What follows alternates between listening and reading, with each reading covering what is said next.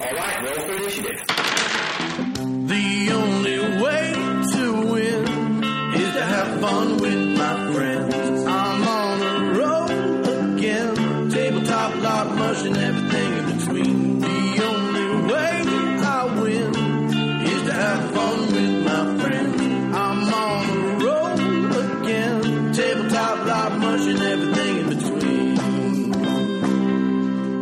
Welcome to the Honor Roll Podcast, the podcast that helps you level up your role playing game. Tabletop, LARP, mush, and everything in between. We're not better gamers than you. We just all have different experiences to share. And maybe we can help you have more fun at your role playing game because the only way to win a role playing game is, Is to, to have, have fun. Have fun. I'm Ryan, I'm the curmudgeon, and joining me as always is Carrie the legend and Jason the favorite. Hey, I'm also the one who uh, has bought yet another role playing game that I haven't finished reading yet. I think you are not the only one. Nah, it's true. What is this one? it's uh, One Child's Heart. I bought the Kickstarter because it's all about a basically a bunch of psychotherapists that are trying to help a child deal with a trauma. I remember that one. Yeah, yeah. It's uh, basically the first half of the book, which I've gotten through so far, is about uh, how to do this in a way that's safe and doesn't trigger childhood traumas in people. Ugh, yeah. That would be. Well, I mean, it's explicitly dealing with them. So yeah. Right, sure. All right, well, uh, let's let's say names of people. Just random. say names, just Yeah. random people. Yep. So, I've got a phone book here, oh, interesting. Uh, so we, we deeply out of date. we have a Patreon. Even better. You can uh, back the, the show by joining us on Patreon at patreon.com slash honor roll podcast. And the money that we, we collect there keeps us on the air and going. Uh, it helps to pay for our equipment and our hosting fees and all that stuff. And we would love it if you would, uh, you know, if, if you like the show, then we'd love it if you'd, you'd help us keep it going. Uh, but at certain levels, you get free stuff like postcards every season and art prints and uh, books and and shout outs on the show. And so, folks at the wizard level get a shout out. And so, let's do that. All right, we've got Josh Heath with Werewolf the Podcast. Woo! Hi, Josh. We have Joel Eastland. Hi, Yes, we do have Joel Eastland Yeah, hi. for now. Oh my gosh. Hi, Josh. Hi, Joel. I, I, I need you guys to pick it up a little bit. We have Salim Halaby. Salim Halabi. Halabi. Keep Ryan Martin. Just keep moving. Just keep moving. we have we have Drew Stevens. and Ryan Galliato of Byways LARP. I like how you said his last. It was very like. Well, it's it's it's that kind of name. Okay. It's like a you know, it's boom, boom, boom, boom, boom, boom. It's got like ten syllables. It is what it is. It does have like 10 syllables, to be fair.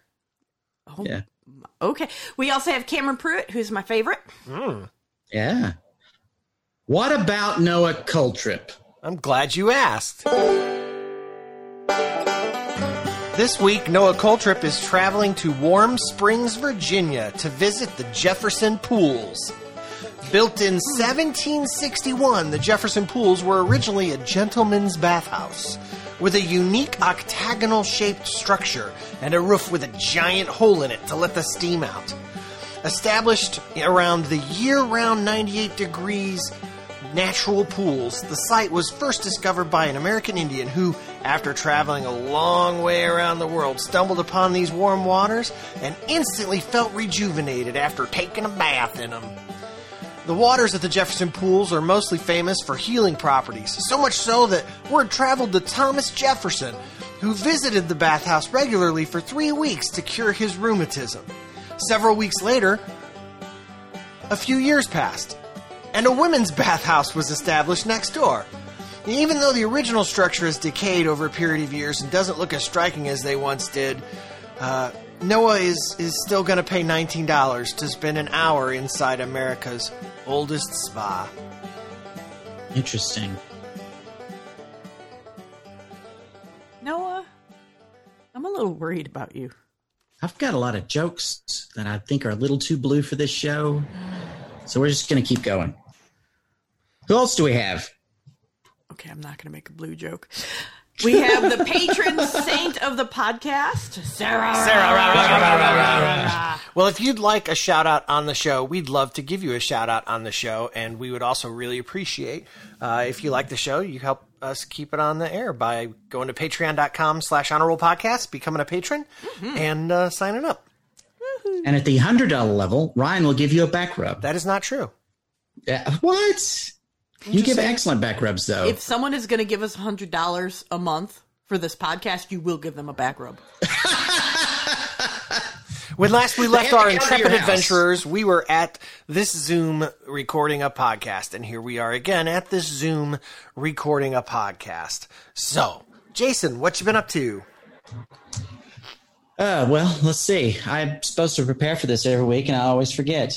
I spent the week making notes for my uh, D and D game with the people I work with, and then we had to cancel the last minute because somebody has to work this weekend. Oh no. So that's pretty par for the course. Yeah. I've also been fiddling around with mini RPGs a lot in my spare time, and I'm really trying to to, to kind of figure out the medium in a way that I like because there's a ton of mini RPGs out there, right?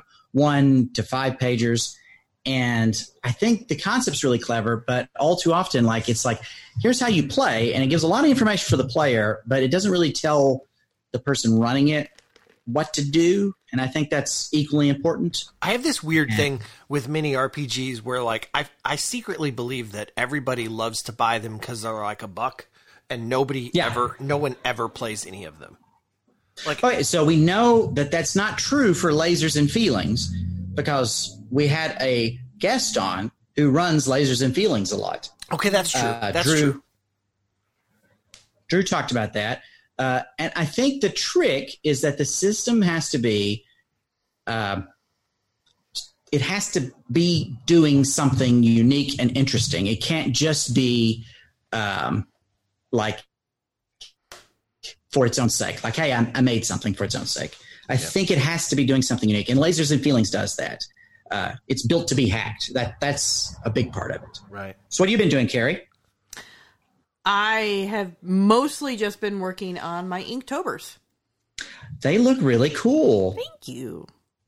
There, there was one I was looking at, and I was I was trying to figure out. I was like, uh, I feel so stupid. I, and this is something I can't I can't see it. What's wrong? Oh no. And then I realized the problem was is that it had a bunch of heads, and it was a Hydra. Oh yeah, yeah. I was like, oh, that's a Hydra. That's why I can't see it. It's I'm like I'm like, is this a flower? So- those, oh. no, no, wait, that's six heads or however many it was. So I was really, really proud of that one actually because I ended up. Yeah, well, it's I- good after. I, Well, I actually ended up using the the Hydra symbol with the skull on top. So if you look at the top ah. neck, ah. it's I'm saying, oh, so so if you look at the the top neck, it it has the eye holes and where the mouth is and stuff. Like just kind of hinted at it. And I yeah. was I was proud of that. But so I'm yeah, gonna skim back through your Discord so I can find it. there you go. I don't know that it's on my Discord. You may want to Oh. go look at my Instagram.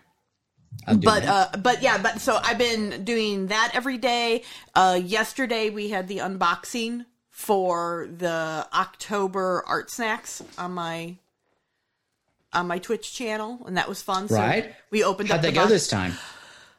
um i hated about half of the supplies i got Really? yeah You had the opposite thing last the yeah, first the month. fir- the first box I opened and I loved every single thing that came in just about. And even if I didn't like it, I was like, well, okay, this is I understand. This one like they gave me 3 paint markers which were terrible. And like it was weird because like you could have like a regular nib or you could flip the nib around and it was flat. You know, okay. Wait, wait. You had to take the nib out and turn it around To change it. so you get paint on your So hand. So you would get paint on your hand if you wanted to actually change the nib. It made no sense. Wow, that's crazy. Yeah. Now, my friend Sarah's got a bunch of alcohol markers, and they're double ended. Yeah, no, that's good. Uh, the like the Caliart ones, which are what like mid range. That makes Yeah. sense, but turning the nib around, that's yeah. insane. It was it was weird, and then like one of the um, and it was bizarre. They you know they sent because it's because it's Inktober. They sent me a jar of ink. You know, okay, and Yeah. but instead of India ink, it was Indian ink, and so like What's I don't That? No, I don't know. As far as I can tell, it's the same exact thing, but it's weird. Like I was like, is this a ripoff? It's the same, but with more N. I guess, yeah. And um yeah, so like it was it was str- like and then oh, and then the the last thing was they they sent a a uh a p- uh ink brush. Like they sent me a brush that in the in the holder of the brush actually had ink in it. And so it was like a disposable green ink brush.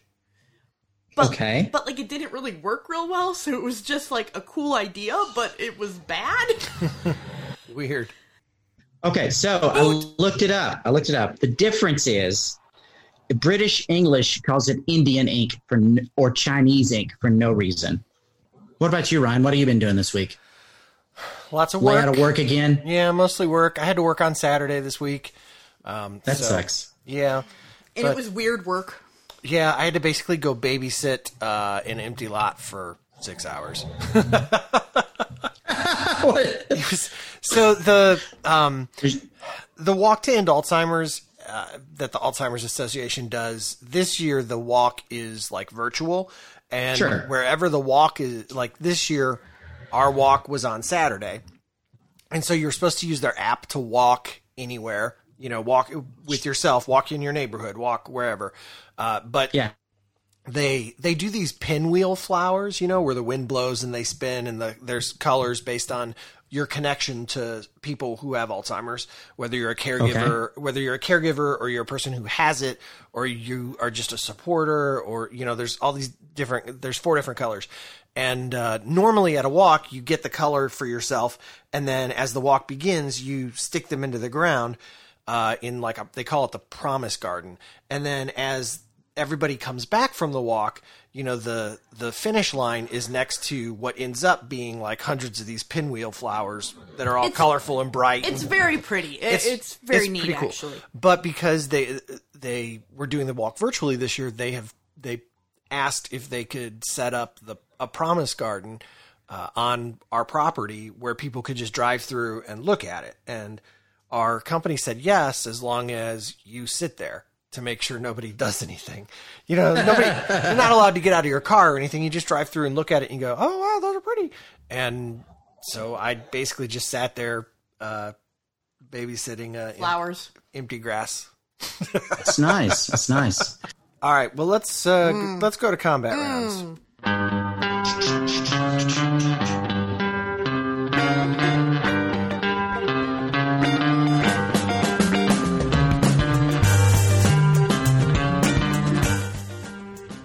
Welcome to combat rounds. This is the part where we have rounds of combat. I feel like I just did Or combat. else. Yeah. Yeah. Mm-hmm. So, what's our topic this week? Hang on, I'm grooving. Ah. All right, I'm done. All right. So Are you? this week we are going to talk about building an org. What What you mean? Organization. Yeah. So uh, there are lots of versions of organized play, whether it's uh, a group of tabletop games across the country, like in uh, is it Adventurers League, Yeah. Eventually, yeah. or or Pathfinder Society. I think think's the name of the the big Pathfinder one, isn't it? Yep. Or we're and we're also kind of talking about uh, uh, mostly even uh, we're talking about national organizations for LARPing. Right. No, I'd say a lot of these things are going to apply to all of those, even though we have the greatest experience in national or or national LARPs in orcs. Yeah. The the there is some difference with like uh, with the tabletop stuff. It's hard to have like online play in between uh, gaming sessions.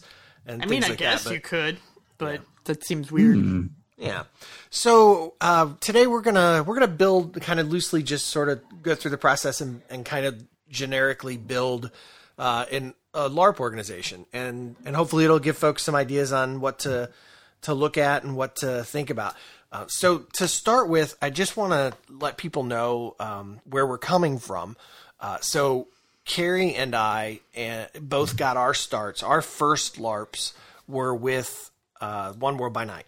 The first first organization, yes. Yeah. And Jason's first organization was was uh, Mind's Eye Society. Yeah, which was called the Cam back, uh, Camarilla back then. Yeah, yeah. But it's not Mind's Eye Society anymore. It's something else that escapes me. Is it Midnight Dance?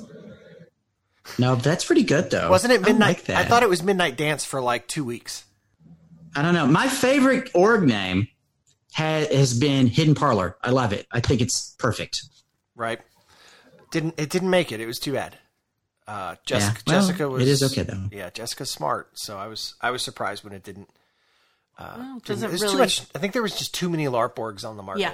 So Absolutely. But uh, um, you know, when when Carrie and I left One World by Night, we left be- with uh, there was like kind of a mass exodus of werewolf games that left, where a bunch of werewolf games left for uh, a, a list of reasons, but they were they were all agreed upon by like the ten games that left, and uh, those ten games went and formed the Garou Nation, which is a LARP org of just werewolf games. And Carrie and I were very involved with creating uh, that org. Uh, we were not the sole creators. I don't No. want to give that. Yeah, but no, there no. was it was a group of probably eight or nine people, kind of that that formed the core of, of building that group. Um, and uh, then after that, we left we left that group because some things started to change that were were not uh, to our agreement, and then we joined Underground Theater, which is was a vamp. Originally, it was a vampire org. Now there's also werewolf in it as well. I'd like to point out that this makes us sound like we're just hopping from org to org. This, isn't like for like tw- over 20 years of game. Yeah, Of I would say you were like you were very active in underground theater for five years straight, and active in it the last couple of years, even beyond that. And you were, I was into Garou, the Garou Nation for at least three years, I, I think, maybe 4 So, and y'all were in it before that, right. and uh, y'all were in uh, uh, uh, One World by Night. What, at least five or six years, probably longer, maybe ten, No, it's like four or five. four or five. Car- Carrie maybe a little longer than Yeah, me. it For was me, it was four or five. longer than that. But So, but uh, you know, in that time, you know, I know Carrie uh, had, was was head storyteller. She was on, uh, you know, voting councils. She was uh, what they called tribal moderator, and she was a tribal narrator, which is sort of a segment of like a national storyteller kind of position.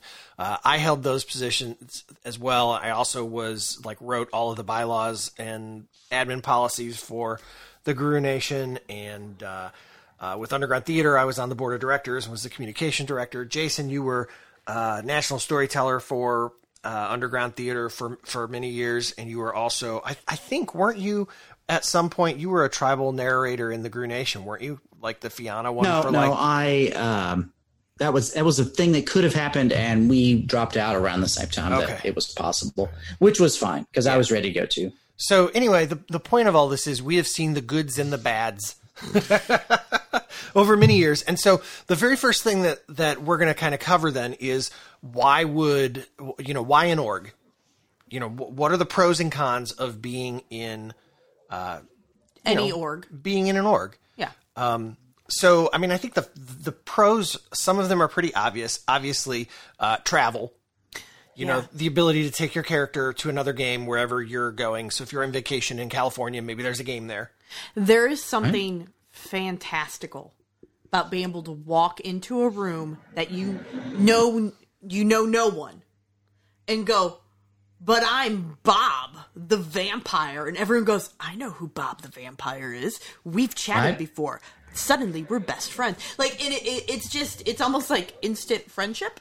Yeah. Like, Right. and, and it's, it's, it's actually really neat. And it makes the universe larger. Mm-hmm. You know, there's something really cool about playing in a game and knowing that there are other players out there doing things in the same universe. That can be affecting you. Right. Right? it's very Absolutely. cool. It, to me, it makes the whole thing feel more real. Mm-hmm. Uh, like uh, it, one of the reasons that I stayed in uh, the the old cam as long as I did was because when you went to a game, knowing that there's hundred other games across the country that all fall into the same universe, it makes it feel like this, this is more like a real thing that's really happening. Yeah, there's some immersion that that's done mm-hmm. with that. Yeah. It also it opens up event games, right? It's hard to hold mm-hmm. a special game for the five people at, who's playing in your tabletop game, or it's hard to hold a special game for like the 20 people that attend your LARP every week. But like when you can have an event game at like Gen Con that's got like 200 people from all of the, the games in your org and stuff, like there's something really cool about those giant games. Absolutely. Um, and, and You could mesh a whole bunch of different play styles and personality types that otherwise would not be in the same room. Yeah. Mm-hmm. And of course, you know, the friendships that come from all of those things. Um, and, the last pro, uh, this is kind of a weird thing, but like it can be a positive thing, is being part of an org provides some oversight. LARPs are typically run by multiple storytellers, right? Yeah. You know, each individual LARP game has multiple storytellers. And just being very honest, they are not always good people or not always good storytellers. And sometimes problems can result. And, and it's nice to have some oversight where if you have a problem locally uh, and your storytelling staff is not helping to fix Or it or not able to help. you have people that you can go to and and oversight also comes with it comes with guidance but it also comes with um with resources So- Yes, so absolutely. it can be a good thing so what about the cons Uh, so I think the biggest con for like the local game when you transition is that you have to adjust your play style so that it in some way aligns with the play style of the larger group. you're So you're kind of you're agreeing used- you're kind of agreeing to having to you're having to agree to be part of a whole Right. and that limits sometimes the things you can do like if you're in Chattanooga and and if your game is in Chattanooga and your players decide they're going to go blow up Chicago and there's a game in Chicago, they can't. You're agreeing by being part of this org that they can't do that. Right. Uh, You've got boundaries. Yes, And that's good and bad, but Mm-hmm. a lot of times it means like, man, I wanted to run something in say Nashville. There's no game there, but it doesn't matter. You've agreed not to run things outside your own boundaries. I remember back in um, One World by Night in TGN, we used to reper- refer to that as your sandbox. you had to Right. stay in your sandbox. You have to stay in your sandbox. And if you go into someone else's sandbox, you have to go by their rules. Yeah. Another another con is uh, you're agreeing to allow visitors. And I know that sounds strange because one of the pros is that you can go other places, but the con is that other They can places come can to come, to you, and that means sometimes that they bring their shit with them. it means I mean, we've we've seen it where people are like, "Hey, we've got this thing that we want, like we want to kill another player." They're not even Character. necessarily in your Character. game. character. They want to all come. uh, Well, maybe. No. Anyway, they want to kill another character or something like that, and they want to do it in another game because they're afraid that their home game won't run it very well right. because there may be some drama. That's- So they want to do it in your game or they may be because with they the thinking you'll be or they may be bringing an item card that is like crazy. Like somebody could roll in into the game and they're like, our characters have this M this giant tank. Yeah. Like, Made this out army of tank, silver. And right? you're like, what? No. I would I would never let my players have an army tank, but you know you're agreeing to let them come to your game. So you know it's it's great that you get to go places, but then those places get to come to you, and it's not always great. Uh, you're I think also that rolls into the next one. You're giving them power and influence locally that you may not want them to have, that you may not be comfortable with. yeah. Yeah, I mean, how many games have had? I mean, how many vampire games have had visitors come in and blow up their Elysium? A lot. I mean, it's happened to us at least once, and that was some game. It happened to like three times. It was crazy. Yeah, I was so mad as a storyteller. Like I actually remember pulling that character aside and go the Player? the the player aside and just being like, "This is a dick move," and he's like, "Yep." Yeah. yeah. That guy never played again. That was why That it was his last game ever. Yeah, That that's why it was- was a yeah. really dick move. Yeah, Yeah. If he had stuck around and got and let his character, you know, take the comeuppance, mm-hmm. it might it was still a dick move, but it wouldn't have been quite so bad. But the fact was, it was really just a hail mary. Yep. Yeah. and and it was like I'm gonna quit and screw another game when I go. Yep. And that was Right. yeah. Uh, that does remind me. That's one of my regrets. We tried to solve that with an in-character solution of let's just throw a bunch of NPCs at him and he gets killed and everybody's happy. We should have just said no. Yeah. But that we'll get into that later. Yeah. Uh, another con is out of character politics. right? Like two storytellers don't like one another. From you know, a storyteller in Chicago doesn't like a storyteller in Boston, and you know that can create drama between the games that has nothing to do with with in character stuff.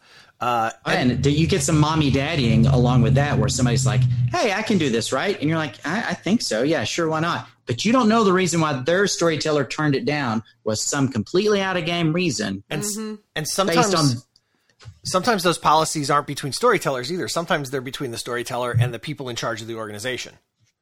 Yeah. right. right? Uh, and then and then the last con, da, da, da, here it is again, oversight. Right. Sometimes somebody is going to come down from up on high to tell you that you need to do something with your game or not do something with your game because uh, you're making that it's that agreement to adjust your game to fit with the whole, um, and and that's in and out of character. You know, sometimes it's somebody from the board of directors coming down and saying, "Hey, it is not okay for you to, you know, do that to do this thing."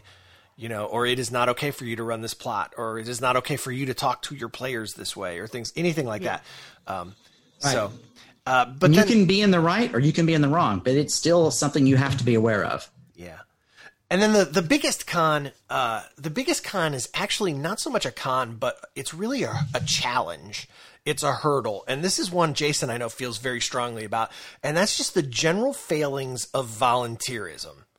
And so this is the idea that uh, these orgs don't pay, right? You know, you are nobody is being. Uh, there is not a the president of One World by Night is not bringing home a savvy paycheck every week for being the president. It is volunteer work. The the president, the XO of TGN is not getting paid. The president of UT is not getting paid. It is thankless, hard, time consuming work. And when you're a volunteer, there are failings in that. Right. And, and, you know, there's lots of groups out there in the real world that are not game related that are very large volunteer organizations, and they still struggle with this same problem. You will almost always have people that are doing the real work that are getting burnt out because they're not getting enough help. Mm-hmm. And then there's plenty of people who offer to help that have none of the qualifications or life skills that they need to do the job. And that's the piece that I want to really And- touch on is the life skills. Right. You well, I mean, part of it is just not knowing how to deal with people, but part of it is also like, hey, I want to help you run these plots. Well, that sounds great. Uh, have you ever done it before? No. Okay. Well, then the first thing I have to do is teach you how to do that. So that's going to take me more time. I don't even think And then if it takes me a year to get you up to speed, and then you only help me for three or four more months after that, I've wasted my time. I don't even think it's about stories. I don't think it's about plot. I think it's about everything. I think it's about leadership skills. Because I think at the end of the day, uh, so when I look back on the 20 years of org, org administration I've been parts of, right? Not even storytelling, but just went on the boards and the councils and the, all of those.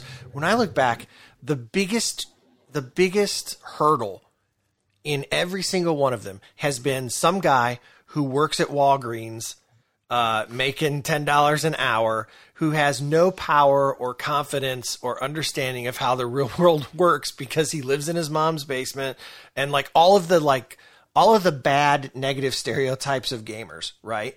Because I mean, they're stereotypes because they're out there, right? And there's always one of these guys who the is not successful in his real life, has no real real life skills, but but darn it, he's the he's the vice president of the org. And it's like the only place in his whole life where he has power or or respect. And they always have no idea what to do with it and create nothing but problems. And when I look back at my history in all these orgs, every single time there was ever a an org shaking problem, it could always be tracked back to, to an administrator who didn't possess any real life skills to handle being in charge of a giant org. And when I look back on the most successful people who held positions, they were people who, like their day job, they wore a suit to work. You know what I mean? Okay, Like- I, I don't think that you have to go that far. They had a job.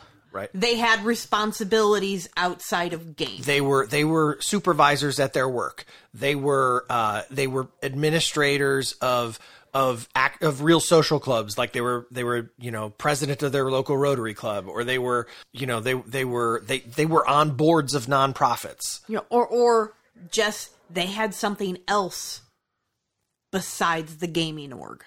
yeah I I think Carrie's got a really good point. It's I have met several people that were like rich kids or guys who had really high powered jobs that made them feel very self important, and they took that out on the LARP.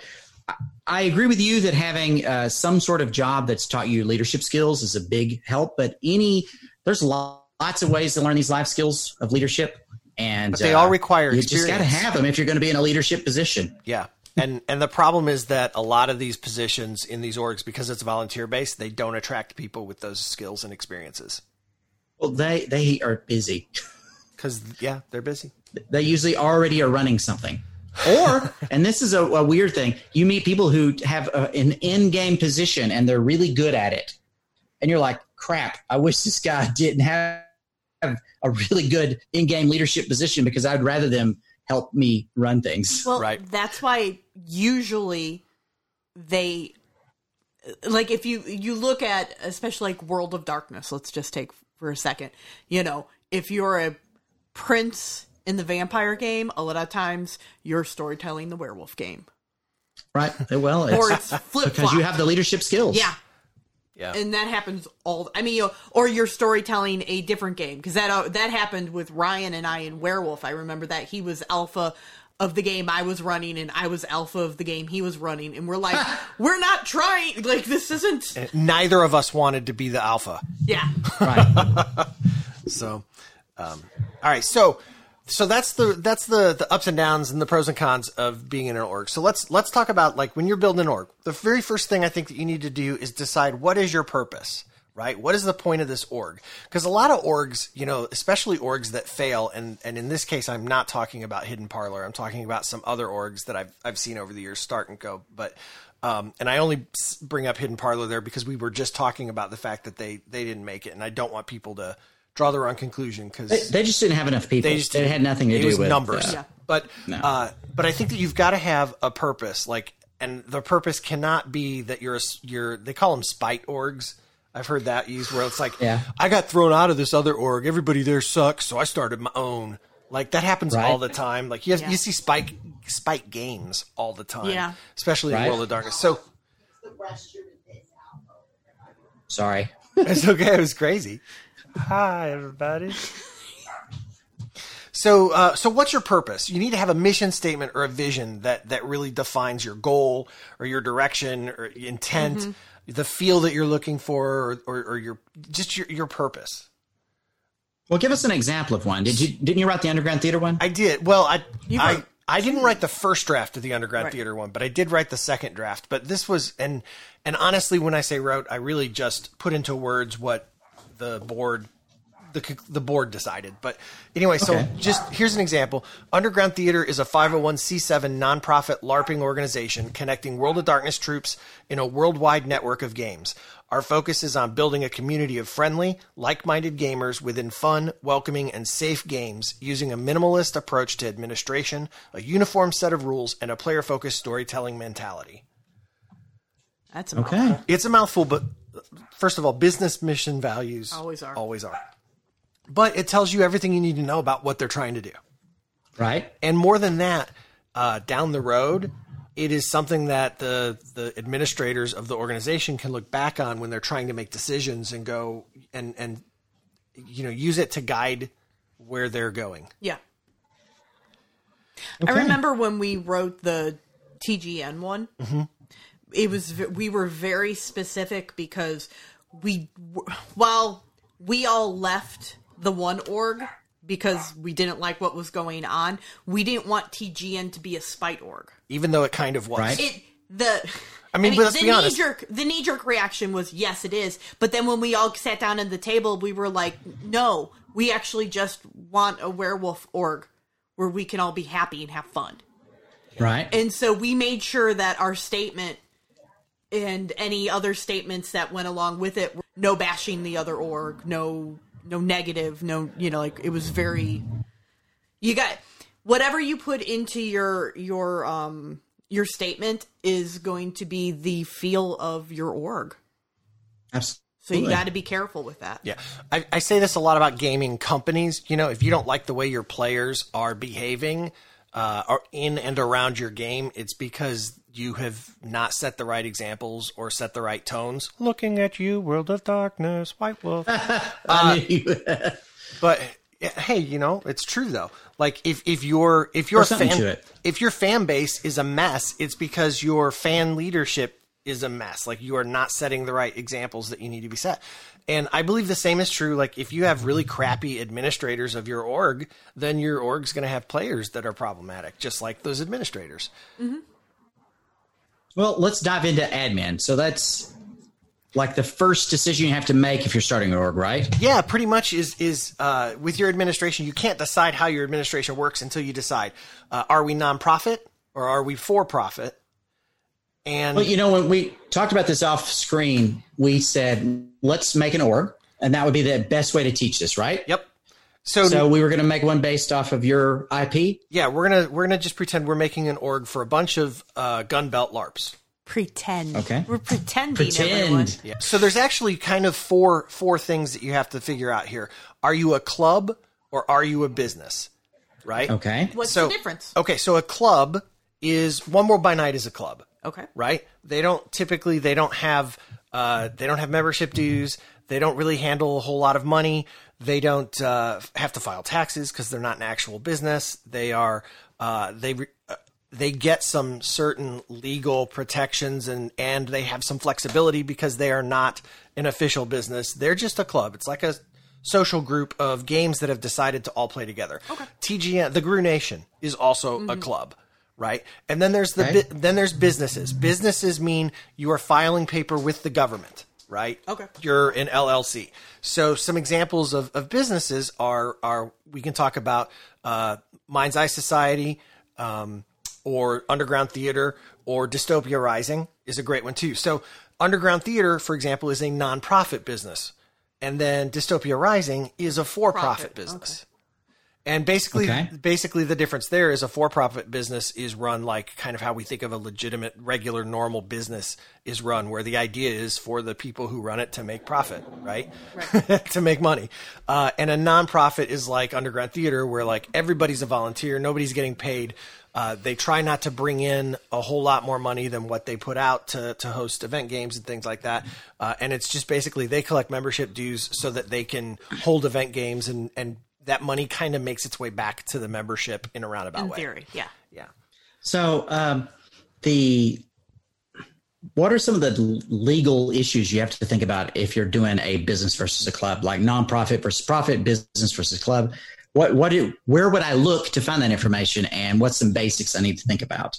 Well, it first the first thing is that that you need to think about is uh, if you're doing it as a business, whether it's a nonprofit or a for-profit, uh, you're going to have Because to have those are both businesses. Yes, you're, it requires a level of government paperwork that needs things like somebody named as the owner. But anyway, the creators of Dystopia Rising would be the owners of the for-profit LARP org. Right. Um, but by being a business, you have you are required by law to have an owner listed. You're required by law to have bylaws, uh, and those bylaws have certain things that they're required to have in those bylaws to qualify as a as a business, whether it's profit or nonprofit. It doesn't matter. Um, and so, and you know, and there are procedures and voting procedures that have to be used to alter those bylaws, and those bylaws have to be registered with the government. Blah blah blah blah. You have to do taxes. All of those. So stuff. why would you do that versus a club? Well, it makes it so that you can. The big reason why you would want to do it is so that you could collect membership fees. I mean, that's the, So a club cannot. A, a club can, but I mean, if you were to do something with that money that people didn't like, you're not really legally protected because you're not a limited liability company. Okay. So it gives you uh, some protection, People can, if you run a club, you and it makes it easier to collect some sort of fee. Yeah, so you know how over the years, everyone at MES, like they always hear, yeah, but we don't want to get sued, right? That's an excuse, a safety excuse you hear in clubs like that all the time.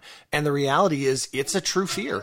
And Because if someone were to sue MES, whoever's president Right. is kind of left holding the bag. Yeah. right? Whereas with They can uh, be held liable. Yeah, whereas if you're an LLC like Underground Theater or Dystopia Rising or any of those, if somebody sues you, there is personal protection. They're suing. You can sue the org, not the people. Okay. Okay. So, but on the flip side, there's some there's a dynamicism, a dynamicism. Like you are able to do, you have a lot more freedom with what you can do as a club. You can just make decisions, Well, I change directions, and The issue we constantly had at Underground Theater was I'd be like, "Hey, can we do this?" And y'all would say, "Well, we're only allowed to keep this much money," Right. and so we just can't have enough money to do that thing. It, it's because of the the way the business works, which I don't know enough about. yeah. And that's another and that's another thing is if you're going to be a business, you need to have people who know how to do that, and it And you also costs. have to deal with lawyers, yeah, you'll spend five or six hundred dollars setting up an LLC. Right? right? Because don't you actually have to pay for it as well as Yeah. paying for a lawyer? and a business license and all those Yeah. things. Yeah. So there's So- a cost, a setup cost. So we're starting org for your game, Gunbelt. Mm-hmm. What is that going to look like? Would you do a profit, nonprofit, a club? How? What would? What's your ideal? Could you go from a club to a business? Yeah, you can always you can you can always do that. All right, then I'm going to suggest we start the gun belt as a club because we're poor. Well, the the big That's fair. the big question about the business part was is really in my mind: is it profit or nonprofit? Right. You know, that's the the biggest dilemma. Because if you decide nonprofit, then maybe club's the right way to go since you're not making money anyway. Yeah, but nonprofit, you get a lot of you get like help. You get discounts You to get rent discounts sites to rent example. sites. So maybe what you're maybe it's worth the upfront fee to be a nonprofit so that we get discounts in the future. especially if you're collecting a membership fee. Yeah. So, let's just call it nonprofit for now. All right. All right, so we're going to Okay. create a nonprofit. Um, so the next thing we have to decide is what's the power structure, right? Is it uh is, Okay. So in TGN, there's an XO, and the, there's an XO who is kind of more of a figurehead, and then there is a, a Executive officer. storytelling council, right? Right. Uh, in Minds in Mind's Eye Society, uh, there are there are officers like a board of director that have some limited power, but then there is also uh, every chronicle, every game has has a voting person. Uh, I think Yeah, they have uh, coordinators that uh, report up a chain of command, and that's on the storytelling side and the management side. and One World by Night works kind of similar to that. Uh, Underground Theater, nobody votes except for the board of directors. So there is a president who kind of just steers the board of directors. The board of directors is actually the nonprofit board. So there are there's a communications director. There's a uh, this actually has all just changed. So I'm wrong about this. But when I was on the board, there was a communication. So we can just say there's a board of directors. That's like a, a secretary, a secretary, a treasurer, a, a vice president, a president, just like yeah, and they vote on everything. Uh, there was one exception to that. There was a player vote for whether or not the game resets every five years, but um, there can be exceptions. That's more of a bylaw issue. It's kind of a bylaw thing, yeah. Uh, so and so, what is the what is that power structure? You know, is is there a leadership council? Is there a board of directors? Is it one single person? Um, you know, Are they elected? Are they appointed? who yeah and who does the electing how long do they serve uh, how do you get rid of them if they suck Right? and then and once you I think that that's a very important question because one of the things that when I was in MES back in the old days that we dealt with is that we only had one way to change the leadership structure for the most part, which was votes of no confidence. right And so once people figured out, oh, wait, the only real power I have is a vote of no confidence, they started using it a lot. all the time for every si- every single time somebody did something you didn't like even if it had nothing to do with their position Yeah. Yeah Well, uh, it, it become a problem because, like, because uh, you know, one of the things we're going to talk about is term lengths. Right. Somebody's like, "I'm bored of you being the storyteller," or "I'm bored of you being the coordinator. Right. You've not done a bad job. I just want somebody else to do it." yeah it was Vote a, no it was a sticking point with underground theater is that we had a board of directors and had never there was no rules for how to remove someone from the board of directors and so when conflict existed and someone needed to go we just naively believed. The, yeah, when you know, if if something happened and someone needed to go, there was no way to to address that. You know, so Right. personally, so in this case, if we are doing a nonprofit, then it should have it's got to have a board of directors. Okay. Um, personally, uh, one of the things I didn't like about the board of directors in Underground Theater was that the president was did not have enough power. Um, I think the president Right. the president should have some basic operational decision making power. Um, I don't think Okay. every I don't think every single thing needs to be decided by committee. Yeah. Um, and if you have uh, if you have clear ways to replace the president if they are making poor decisions, then that's okay. You have you have those checks and balances. Right. I, I think that if you're going to have a system like that, you probably should look, look at having terms where the person who's president is somehow by default, hey, it's been three years. Uh, let's decide if you're going to keep that position or if somebody else is going to get it. Because that means you have an exit that's graceful as opposed to causing drama. Right. Yeah, I'm okay Now, with that. if you're going to be the president because it's your game and you want to run it the way you want to, that's a totally different issue. right. But I mean, but that's also a valid issue. Yeah. right. you know like you know because because every one of these ways of running an org has pros and cons and so you've got And to something pick else. what go ahead. works you've got to pick what works best for you Mm-hmm. and your game and the genre that you are running for Right. So, um, do we have to have a, a way to remove the person? With usually, except in the case of the gun belt, and I'm running this or want one run. So everyone else needs to be replaceable in some way, and you have to have a good way of bringing new people in. Is that fair? Yeah. Yep. And then you have to decide how empowered or independent is this leadership group? Is it a is it a dict is it a dictatorial? Like is it a Right. dictatorship? Like is the president kind of is does the president have have lots of power? Uh, is it more like a constitutional monarchy where like the president's like a king and has has a lot of a lot of power, but ultimately also uh, there's a parliament, a board that makes you know that votes and makes a lot of decisions as well. Is it a f- democracy? Uh, like a di- so, you know, a dictatorial would be kind of more like how Dystopia Rising used to be, where it was kind of run by because since it was a for-profit business, it was kind of just run from Top down. from the top down. If it's a constitutional monarchy, that's a little bit more like a uh, little bit more like how um, how underground theater kind of be works. fair, underground theater was that way basically. And then there's democracy, which is like uh, like um, like One World by Night or, or MES. There, it's a little more democratic. Everything is voted on. Yeah. Personal, TGN, that's very democratic. yeah yeah, my personal opinion is I feel like a, a constitutional monarchy works the best as long as the president has a bit more power to act indivi- like in a in a regular nonprofit like a Habitat for Humanity kind of scenario, a United Way kind of scenario. The president has certain operational duties that they have power over, and the board, you know, s- he reports those things to the board, and the board will, uh, you know, will make adjustments or whatever as it like you're trusting the president to run the sh- to drive the ship mm-hmm. a little bit. So, like the CEO of a company little makes bit. all the decision, and the board kind of back checks their power. Yes.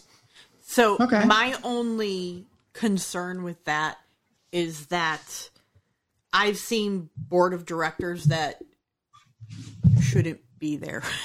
Sure. you know, like how they're not just removing the president, but there has to be a way. Like I would like to see it a little bit between democracy and that, where like maybe the games can vote on who's the board on who's on the board. I think that's fair. I think there needs to be a way to. My, my concern with systems like that is all organizations, regardless of what it is, attract drama and politics. And you want to reduce the amount of out of character politics in a gaming org to as little as possible. However, one of the things that keeps people interested is knowing that if they aren't happy, that it can be changed. Yes. So you're right. I think there has to be a happy medium there. One of the And I- problems I'm sorry. one of the problems we had with underground theater was that uh, our players didn't like the fact that when a board position opened up, the board just simply appointed someone to fill that role. Mm-hmm. Players and local storytellers and stuff they didn't like that. On the flip side, in other other things like in One World by Night, you would end up with these voting blocks of games who would get together and combine all their votes to get their friends elected, and their friends were douchebags with no experience. Right. And and so how do you how do you do both of those things? How do you protect the sanctity also- of the position while giving the people a, a voice? I think that's really tricky. And Like, does I the- think Kerry's in the right path of electing some of those people. Maybe have a certain amount appointed, a certain amount elected. Does the Uh, board some, does the board get to vet the people who run for the positions? So the board Well- approves the candidates and then everybody gets to vote. that means ultimately the board is in control of who's the candidates, Yeah, no. which means that who they want is you're going to be within a couple of people of who you want. I, I think it's complicated. Uh, I don't have a good answer for this except jury duty. Like you're drafted. Sorry, you're in charge of the org this week. I'm, I'm thinking back to one of the things that uh, that our our friend from Australia had said about his the way his org was structured. His board of directors had had like it was like seven people and like some of them were appointed by him as owner of the company and some of them were elected by the players. right. I think that's fair. Uh, in your case, you would want to re- retain control of your org since it's your IP. So you would probably have uh, a president that's you or somebody that you've chosen, and you would have probably a uh, You'd have some have like chief financial officer or something like that that's also chosen by you. Anybody that's directly involved in day to day business, you would pick sure. but then you would take people that were like say um, I, I, I don't know the names of enough of these positions like if you had an ombudsman or a, A secretary or a, even a secretary maybe even your vice marketing. president Right. are all appointed or, or elected within the game you're still going to have politics but maybe it's mitigated by the fact that you're not giving up all the control to the elect you know to your games Yeah, so but if you- you're also uh, giving them a voice in how the system is run So if you have a board made up of five people, because it's always got to be an odd number, right? Basically, you have five people, two voted in and three that are, you know, two voted in, two appointed by the president. I guess is what I'm I, trying. I to think that would work, or by the other board members if you're not going to be the president forever, something like that. Yeah. So what is it? What about middle management? Because you're going to have to have if you've got more than say a, a dozen games or so, you're going to have to start breaking that down. Right. Yeah, and so in in a lot of these orgs, like uh, a lot of these orgs, sometimes like in MES, they are geographical, right? You have like like regional coordinators and things like that. Uh, and then in some orgs, like uh, like One World by Night, it's it's topical, like genre based, you know, because they run multiple genres. Yeah, so like so they've got like a, a person in charge of all the werewolf stuff. They have a person in charge of the vampire stuff, like that.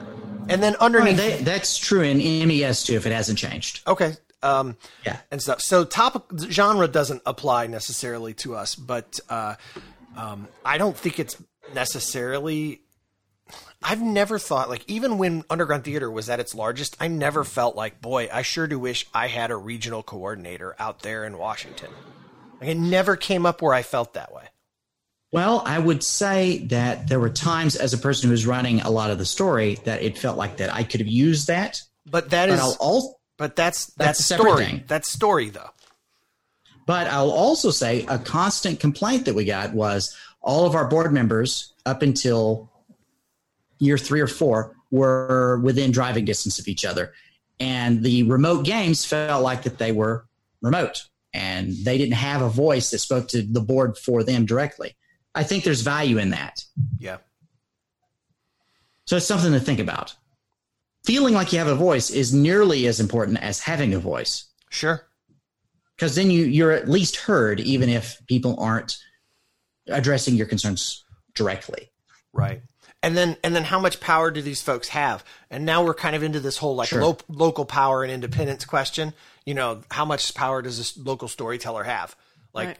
in underground theater, the local storyteller kind of has ultimate power uh, if they choose to have it. They have ultimate power of their local local game, but they don't necessarily you know, the board can't like swoop in and tell them how to run their game, short of like enforcing you know, existing rules, behavioral problems, cheating, stuff like Right. that. Um, you know, Things for the, that cross borders. right. For the most part, though, the local person, the local storyteller is is is the person in charge. Um, I kind of one of the things that I always liked about uh, about Dystopia Rising was that, and and I'll be fair, I've never played in Dystopia Rising. I just know I've got lots of friends who did, and I, I've you know looked through the books quite a bit and and, stu- and researched them some and stuff. But uh, one of the things that I liked about Dystopia Rising was I thought it was cool that they gave each game like a an out of game territory. Like the, like you could only there could only be one Dystopia Rising game in every state. Right. And now I don't know that I necessarily need to limit it like that. I thought it was like within two hours of each other. I don't. Yeah, I don't remember. But the the interesting thing about it though was then it enabled you to really customize your game because you Right. were not the local person was able to make their game very very customized and true to however they saw it. And and I always thought that was cool. Like for the Gunbelt, I think it would be really cool if you could really customize uh, your town and um, you know what was going on there and and the wildlife and the fauna and stuff like that. Like that would be really cool. So what you would want to do is give your local staff, whatever they look like, as much power as possible, as long as it's not things that are causing issues in other games. Yes. You want them to have their own sandbox. Yeah. Yeah. Yeah. Okay. And And to be of- fair, that's the sort of org that you've always been in for the most part. Even One World, for the most part, you have your own local sandbox, correct? Yes. Yeah. Now, like with TGN, I always felt like TGN spent too much time looking behind itself and not enough time looking forward. Um, one of the problems with with the Garou Nation was that uh, they spent a lot of time arguing about what that game did last week. you know, like instead of like looking forward and going, how can we help games not run stuff that's bad? They were always doing clean. Right. They were always batting cleanup. They were always trying to.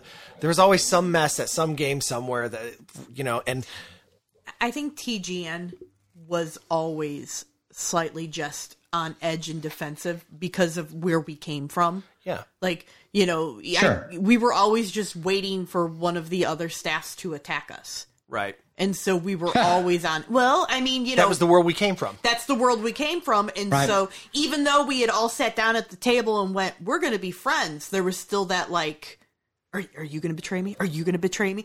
You know, and it, it's ridiculous. It's a game. Yeah. But, you know, that's the feeling. But there's drama. Yeah, yeah, absolutely. And what about player representation? Right. So, is there an ombudsman? Are there player reps? Are there, you know, um, you know, I think when we're talking about electing people to the board, that's not a terrible choice.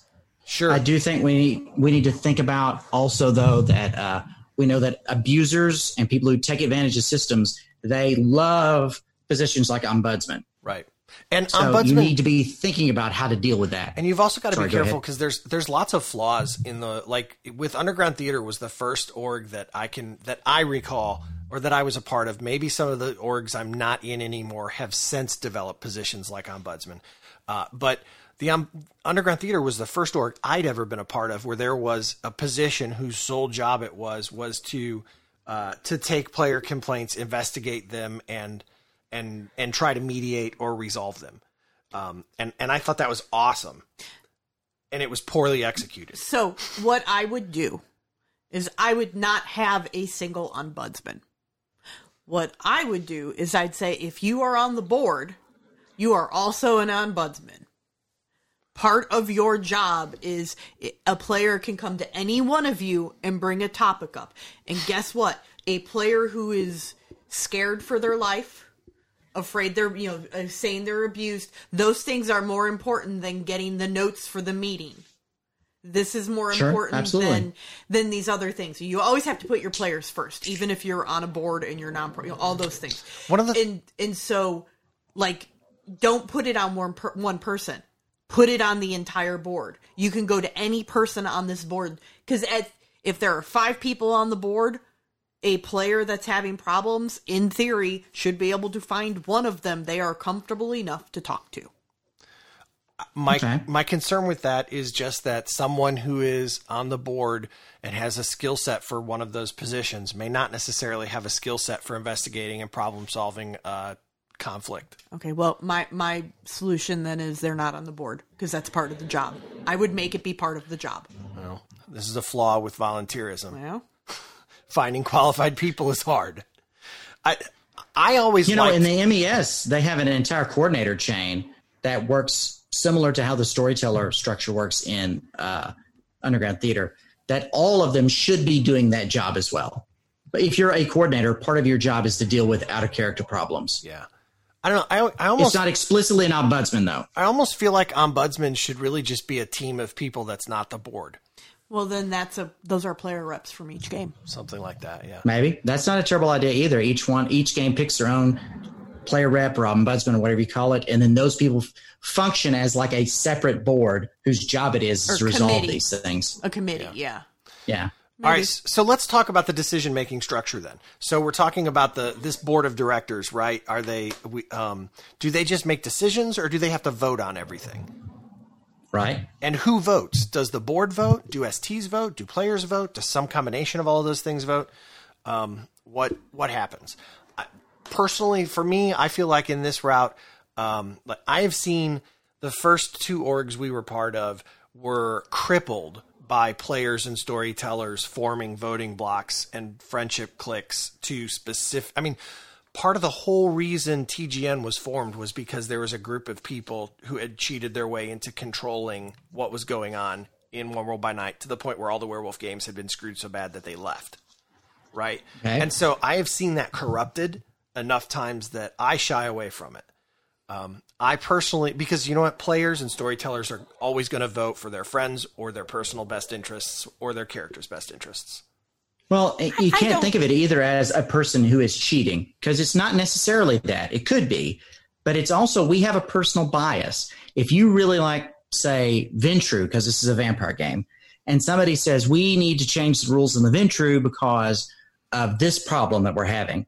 Well, I love playing Adventure. I'm almost certainly going to think that they're wrong Right. because I like the way it is now. I don't want to change it. But when a unless vote- it's something that makes me feel more powerful. But when a I'm vote not about it, cheating, I just think I'm right. and when a vote about a werewolf thing comes up, you don't give a crap, and so you don't even really care about how that comes out. So there's interest and disinterest too. because it's not right.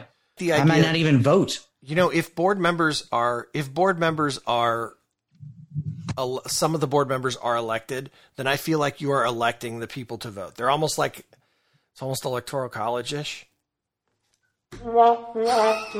It's more like you're electing your senator. But you're electing your representatives. Yeah. Yeah. And so I, f- I feel like that's okay. Um, because think, you can replace them. yeah. yeah. Um, how well? How let, let's talk real quick then about terms. I think three years is probably a good number. It's because that's how long it took me to get completely burned out. And I know that most of our presidents in UT served Three years. I'd say an average of three years. The ones who made it more than holy shit, I've made a terrible mistake. It takes you a year to figure out what to do.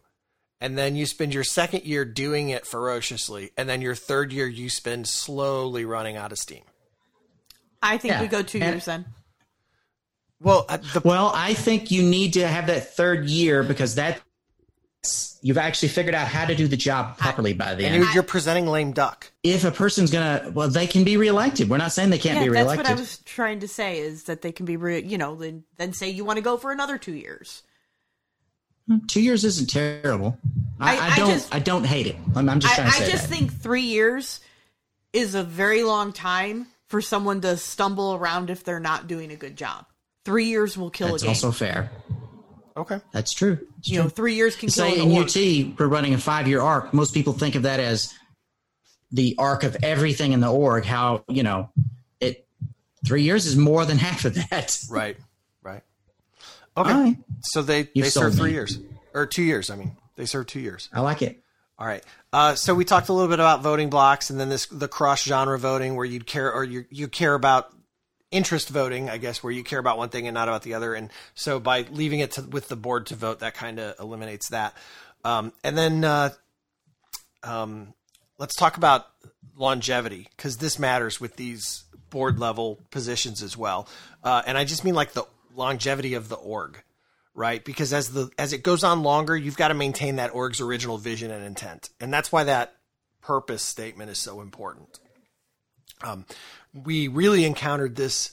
You, when you look at uh, One World by Night, Mind's Eye Society, and uh, and TGN and Underground Theater, like they all experienced or are experiencing growing pains because of their longevity. Their time is not kind to orgs. No.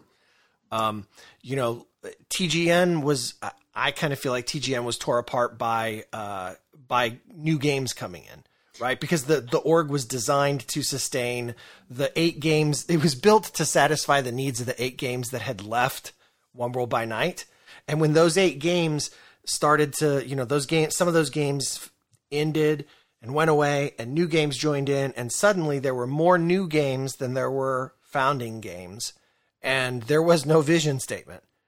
And so the whole org started shifting, and you ended up with old old folks in the org uh, being like, "But that's not why we started this thing," and it created strife. And nobody wants to. Yeah, nobody wants that. No, and so um, uh, you know, it, it, it created problems. Like you know, with other games, with other games, the problem with longevity is the size of paperwork. Like one of the biggest complaints about One World by Night and Mind's Eye Society is just how many laws, rules, and regulations they have out of character that aren't the rule book. Yeah. Right. You know, they've they've created rules that- for everything. Right. That's house rules, and I think that's a, a real issue. It's administrative uh, policies too, though. Yeah, but that's I think the administrative policies ultimately become the real problem because you've made a, a judgment call based on a specific situation, and you don't even know if it's an edge case because you've only been doing this for four or five years. And then 10 years down the road, you realize this rule has caused us unknown problems, but I can't change it. Right. And that's one of the other things that that I've got here with longevity is precedent is your enemy.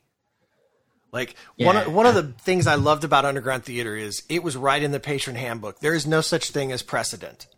Every we will address every single problem as as it happens individually and ignore what we did for that same thing prior. We'll we'll we may take it into consideration, but like the idea was board members can come and go, you know, if the whole board has changed, they need to not be beholden to some precedent that was set 7 years ago. Right. Precedents Yeah. your precedent can be a problem. Mm-hmm. So it's useful to know the decisions you've made in the past because you want to have continuity of expectation, but you shouldn't be beholden to it. Yeah. Yep. Uh, and then and records, just record keeping becomes a problem. Right. Uh, you know, and and a lot of this too, longevity's problem comes from communication and transparency. Um, I think you can actually maintain an org's vision and intent if you're clearly communicating with your player base and storytellers what the board is thinking and doing. Uh, and that's something every single org fails at. I was the communications director for Underground Theater, and I didn't do it well enough. You know, I well, I think it comes back to the problems with volunteerism. Uh, in a perfect world, a version of the uh, notes of every meeting that the board has would be published, yes, Yeah. just like you are a real corporation right. or you know, like a for-profit. But somebody's got to do all that work. Yeah. and that, Well- that's a lot of work. and and also players need to check frankly players need to check their their uh, um, their need for full transparency amongst orgs because it's not possible play the player base cannot know the ins and out of every single discussion and conversation and decision that boards of directors make and the reason for that is because players lie players uh, bullshit to get their way. Players form cliques uh, and convince them the board is out to get me, and then that click becomes again, you know, and it create makes things where like the board. Uh, is afraid to discipline someone because if they discipline someone at that game, that whole game will quit the org. Uh, you know, and things like these power bases develop. And if there was full transparency, it actually weakens the ability for the board to govern. You're saying because occasionally conversations need to be had that are behind closed doors. Yes, and on top of that, there's also, frankly, just sometimes, you know, if somebody's been accused of, of sexual assault, there there's talk about it. transparency you can't have, especially if you're a if you're a registered LLC as a business. There are Now, legalities. I will say that we need to find a better way of handling it because we all the orgs have have a terrible history with broken stairs Yeah. because of that lack of transparency. Well, let's move I don't into know that. how you do it with protecting everybody involved, and then also say, "Hey, this guy or or girl has been accused of this thing." Yeah. Well, let's talk about that because so so the next section of of our discussion is rules. Sure, So let's and we don't mean like game rules. no. We will in a minute, but right now we don't. Right now we Okay. mean like organizational rules, right? So the org's got to have a code of conduct. Okay. Yes. Uh, and part of a code of conduct is also a disciplinary policy. And part of a disciplinary policy is also like uh, a process, the processes involved. So that would be like the processes of, of how it's investigated, how the outcomes determined, how the punishment's decided. The, and, and all of that involves discussions about the legalities, like if you're a club versus a business, and also discussions about transparency you know how do people get to know when others are in trouble I- think this is a place where you should, if you have the money, look at hiring some sort of professional. I mean, the the policies in underground theater, there was nothing wrong with them. that code of conduct But- actually went through a lawyer And that's what I'm saying, though. That's a thing that we need to talk about. I mean, you probably need to go ahead and hire a lawyer at this point if you're going to a try to business, yeah. survive more than a few years. yeah you know i like uh i like code of conducts that are more vague um like i know and, and there's but there's pros and cons i know but i like more vague ones because i like the i like the idea of just trusting my board to go you know what that's not okay what you're doing um, it's hard to write a code of conduct that encompasses every single problem you'll ever possibly encounter. And and code of conduct also has to include, um, you know, it's got to address sexual misconduct, like you you mentioned, Jason. you know, yeah. uh, broken stairs, sexual assault, um, social clicks. You know, because one of the so this sounds like a weird thing to connect, but one of the problems with addressing uh, sexual misconduct is that it's just the way it is. But no one can believe that the friend that they LARP with could have possibly committed that sexual assault they're accused of. Well, yeah, and we talked to Matthew Webb about this stuff before too. It's very difficult to identify a person like that before you know for sure that it's happened because they're really, really good at covering their checks. Abusers have been abusing people longer than most of us realize. And on top of that, they're probably better at getting away with it than we are at dealing with them. So it's not that their clique doesn't want to know. It's more that this person is so good at lying to them, they'll they have no reference. They have no reason to believe that he's not. Or I say he a lot because we all know that's most likely, but women too. It's uh, if you're these people are very charismatic. They attract a lot of friends. They do terrible things. And then they use those Their friends don't believe it because they're very charismatic. Right. And then they use those friendships to leverage getting away with it. Carrie, you had Right. you were So I I just I I don't think I, I think a lot of people choose to not see it. I don't think that's true. yeah. y- you know like I'm I'm sorry. I just I get I get really angry, you know. Oh, my friend could never. You know your friend gives other makes girls feel weird. You know that. Sometimes, you you yeah. watch those girls edge away from that person and you don't say anything. You know, You know- the broken stair isn't always just the broken stair. Yes, that's true. That's true. There are also a lot of legalities involved with this too. I mean, like uh, this is something Tim Clancy and I had a long conversation about uh, off air once. Was you know, uh, it is it is incredibly unfair is not the right word. It is, but it is incredibly difficult to be on a board of directors and have a player come to you and say, This person sexually assaulted me. Please investigate it so you can throw him out. And then the board of directors is like, uh, you know, we work at Walgreens. we are not trained or equipped to investigate sexual assault. Please, go to the police. Right. And they're like, oh, well, I'm not going to go to the police. Or I, I, you know, any of the, the, there are legitimate reasons to not go to the police. You know, sexual assault is a very complicated thing, and you can Google sexual assault. Why don't people report it to the police? It's kind of an unfair position to put a, a gaming board of directors in. Uh, but I mean, I, even that seems like a shitty thing to say because it's also unfair to get get you know be a victim of sexual assault. especially when it's at a function that your organization created, which is enabling these people. Right. So, like, while I'm not going to say that you're guilty of doing anything, you are obligated because you have you've brought these people into a club that you control. Yeah. And if you're So you have some you have some level of responsibility.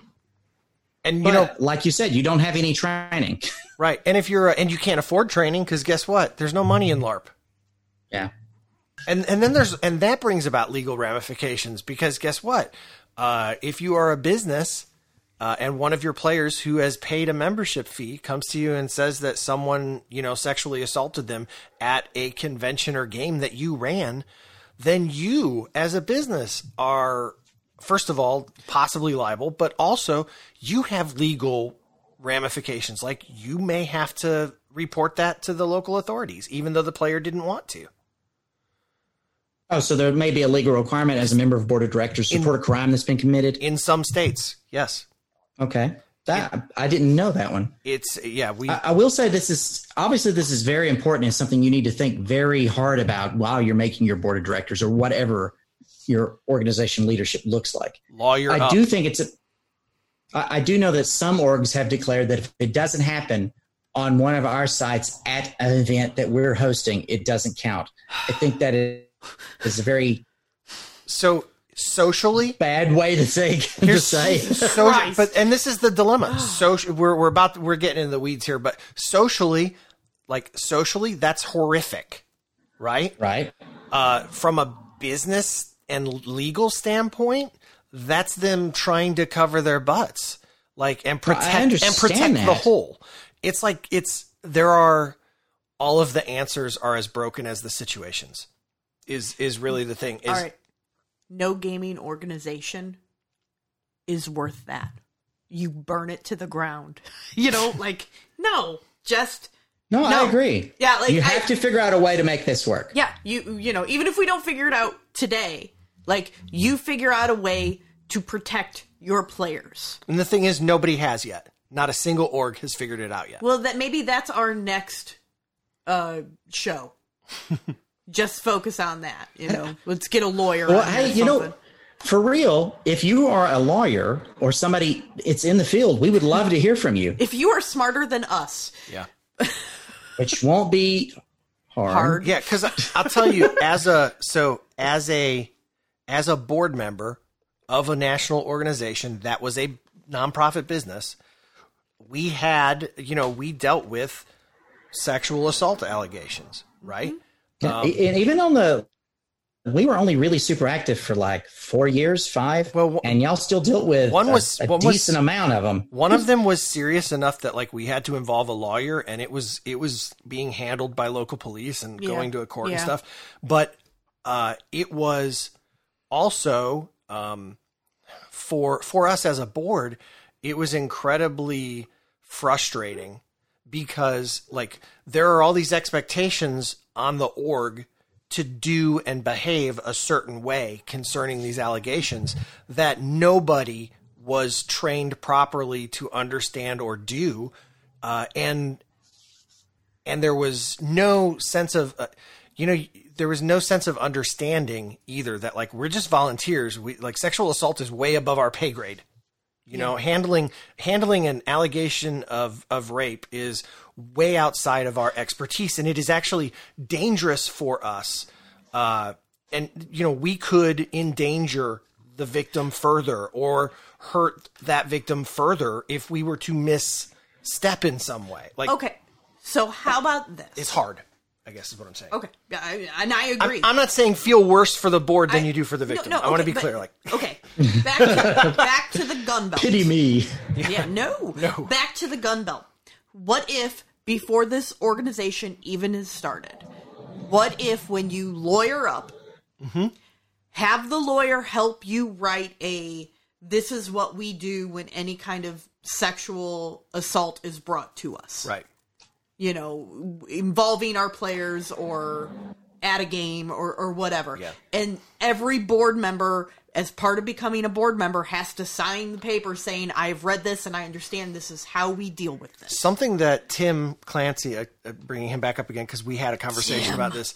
Tim and I had a really fascinating conversation about this, and one of the things that we said was, wouldn't it be fantastic if we could get all five or six of these major LARP organizations to all commit to like you know, three or four hundred dollars, put it all into a pool so you had like a couple grand that you could hire a, a trainer and a lawyer mm-hmm.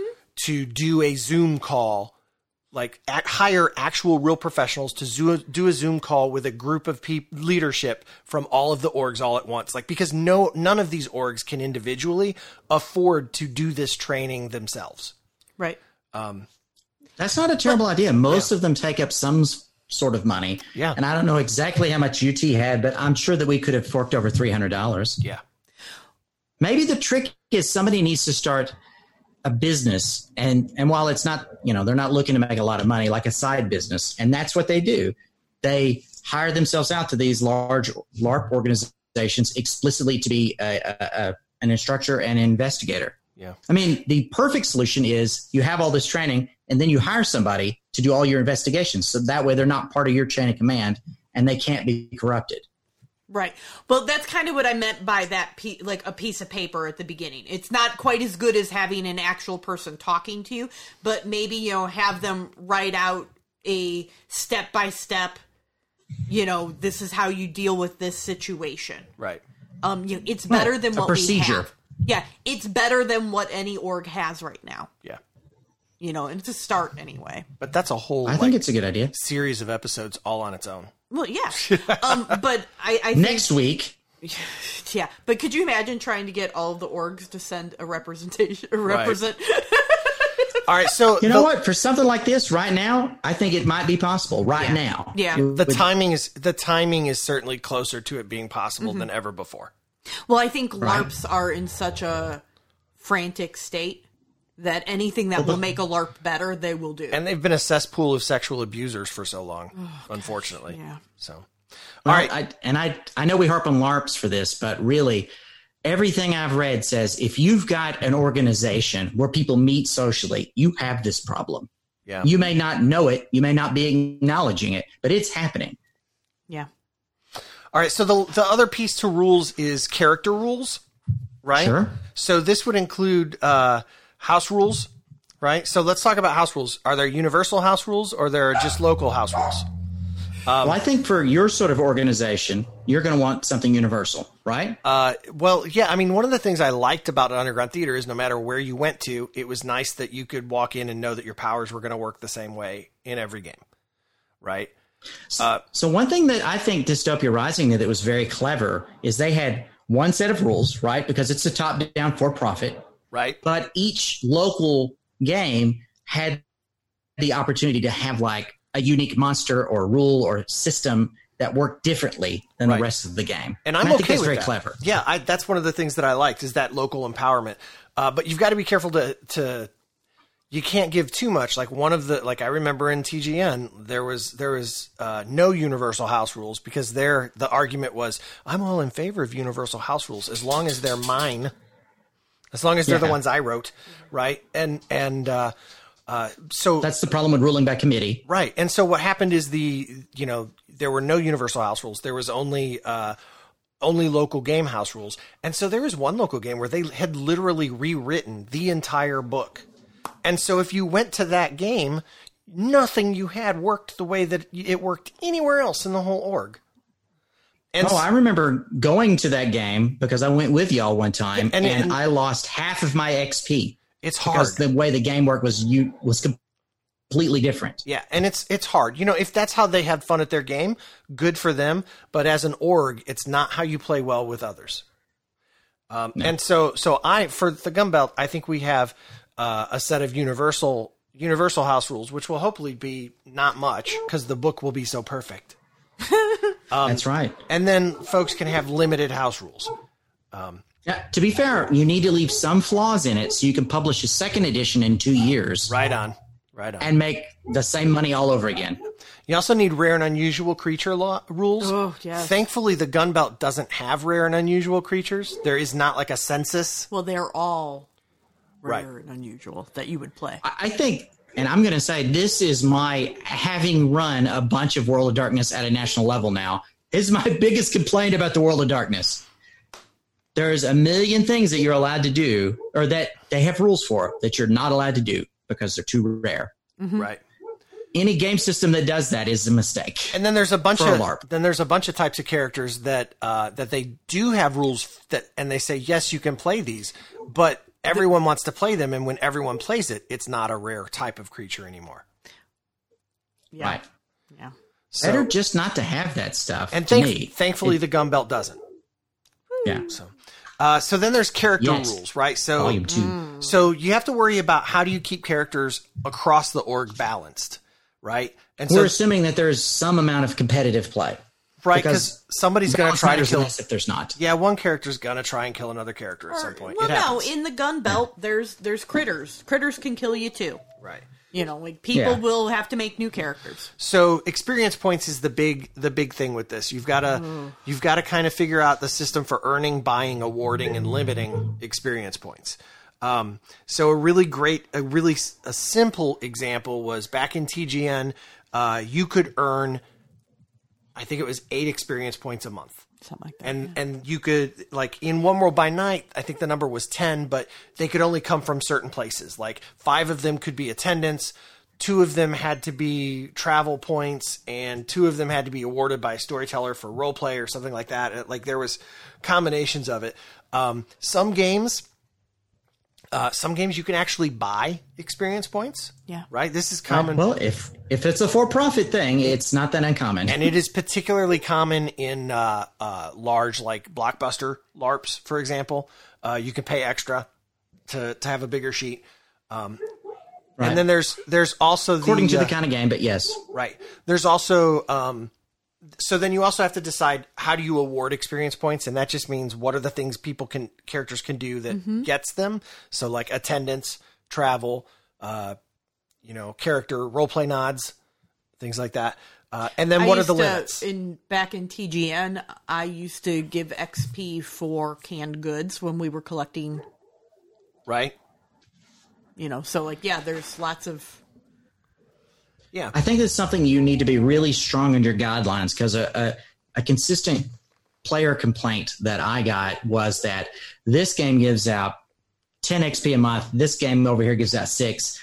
I'm at a disadvantage for playing my home game mm-hmm. and I can't afford to travel. Therefore, I will always be weaker than these people. And I think it's something you just need to think a lot about and decide what you want that to look like. That was one of the flaws with uh, with Underground Theater's experience point system was that Yeah, that it I- was it was very much just like you can get eight XP a month, and for and if your storyteller wanted you to have them, you'd get them, and if you didn't, you didn't even have to attend game. sometimes Right. some places. Well, that's what I'm saying. Some some staff would just just max people out even if they didn't attend. Well, it, some games had the theory that everybody should receive the same amount of XP for attendance, or just every month, period. Yeah, it was like this participation They had trophy. one really good argument in that if you have more than 100 players, or if you have more than 50 regular players and a relatively small staff, it makes bookkeeping way simpler. Mm-hmm. I don't have to think about this. Everybody gets the same amount every month, and it's just done. Yeah. So um, I can't actually make a decision about experience points because I don't know exactly how how many points it will cost to to purchase stuff. You're not done there. I Well, he's you not done- Already got that figured out. He's not done LARP rules Yeah. for the Gunbelt. Yeah, that's true. LARP rules are different. Yeah. Uh, that, so the other thing, the other connection to character rules then is like is with experience points. How do you balance uh, new new characters versus old characters and new players versus old players, right? And so that comes about through things like uh, like character creation points, like when a when a character dies. Uh, if you've been playing for a long time and your character dies, do you have to start completely over with the sheet, or do you get some extra XP to start with because you've been loyal to the game for so many years that you've been playing, or whatever? Um, and connected with that is like how many characters can you have? In some some orgs, you can have any number of characters you want, and in other orgs, you can only have one character in the org, or you could have a primary and a secondary, or whatever. And so those are decisions. Uh, personally, I like the idea of just one character at a time because I, I just I just don't think anyone, unless there's five games locally that you can go to every weekend, I just don't think you need Well, multiple characters. Okay, we're talking about the Gunbelt. Mm-hmm. You're going to be spending a crap ton of money on a costume I hope so. for for your for your howler. Yeah. You don't, you know, no one's going to want to play a sorrel and a howler because that's a lot of money to drop on two different Yeah. types of costumes. So I think you get one character. Yeah, well, I would do one character. And then you know, so you only have the one character, but then you also have to balance like the. I was just say you also have to make sure that whatever your XP system does, it's balancing so that your new players don't feel totally over outpowered by your old players, but also so that your old players don't don't feel uh, undervalued. undervalued. Yeah, it's hard. I think part of that solution is having a flatter system where that you uh, all your really important cool stuff you you get immediately, and then you get uh, more and more interesting niche powers or or whatever as you progress. You know what I'm trying to say? So like uh, it in the tabletop game Exalted, all the stuff you need to feel like a super powerful Exalted you have right out of the gate. And everything you gain just makes you better at that and more interesting. But you don't have to have them. Yeah. They're just they just are cool stuff. Well, I was always the unpopular guy who said that the, the problem with the, with vampire orgs and, and with World of Darkness orgs in general, with these characters that have been around for ten years, uh, making it so that brand new players feel useless. Everybody's like, "Well, new players need to start with more XP and all this stuff," and, and I'm like, "No, we need to start killing these old characters off." I know that I makes think having a graceful retirement is definitely it makes me unpopular when I say that, but like characters, if a character's been around for ten years, it needs to go away. I think instead of, of that, I think what we do is we you have some kind of um, cap on the sheet, and that's you know when I'm just gonna say you know when your character hits seventy XP or whatever that number Level is. fifteen. yeah level 15. Yeah. um you become an NPC. Well, the Dungeons and Dragons does that at level twenty, right? It used to right. be level Uh, 20. Pugmire I does it at level ten. I have never gotten a character that high before, Right. Neither have I. so so I have no idea. I really Werewolf is the absolute best system for this because there's a built-in graduation system. You go up so far, and then you have to do something that's either so dangerous you die, or you are no longer a PC, Right. and that's a great system. Yeah. Uh, and then the other the other thing is is player rewards like uh, prestige points in the MES, which these are like out of character points that give you stuff. Um, Yeah. I- I, used to play in a game where we called them Goblin. I traditionally dislike them because so as a player, you, not your character, you earn these points by making donations to char- to your game or to charity. Like maybe you bring soda. Uh, you can uh, you can if you bought a prop for the game, they might give you one. If you uh, you could do charity work if you mow the lawn at the local Boys and Girls Club or whatever like that.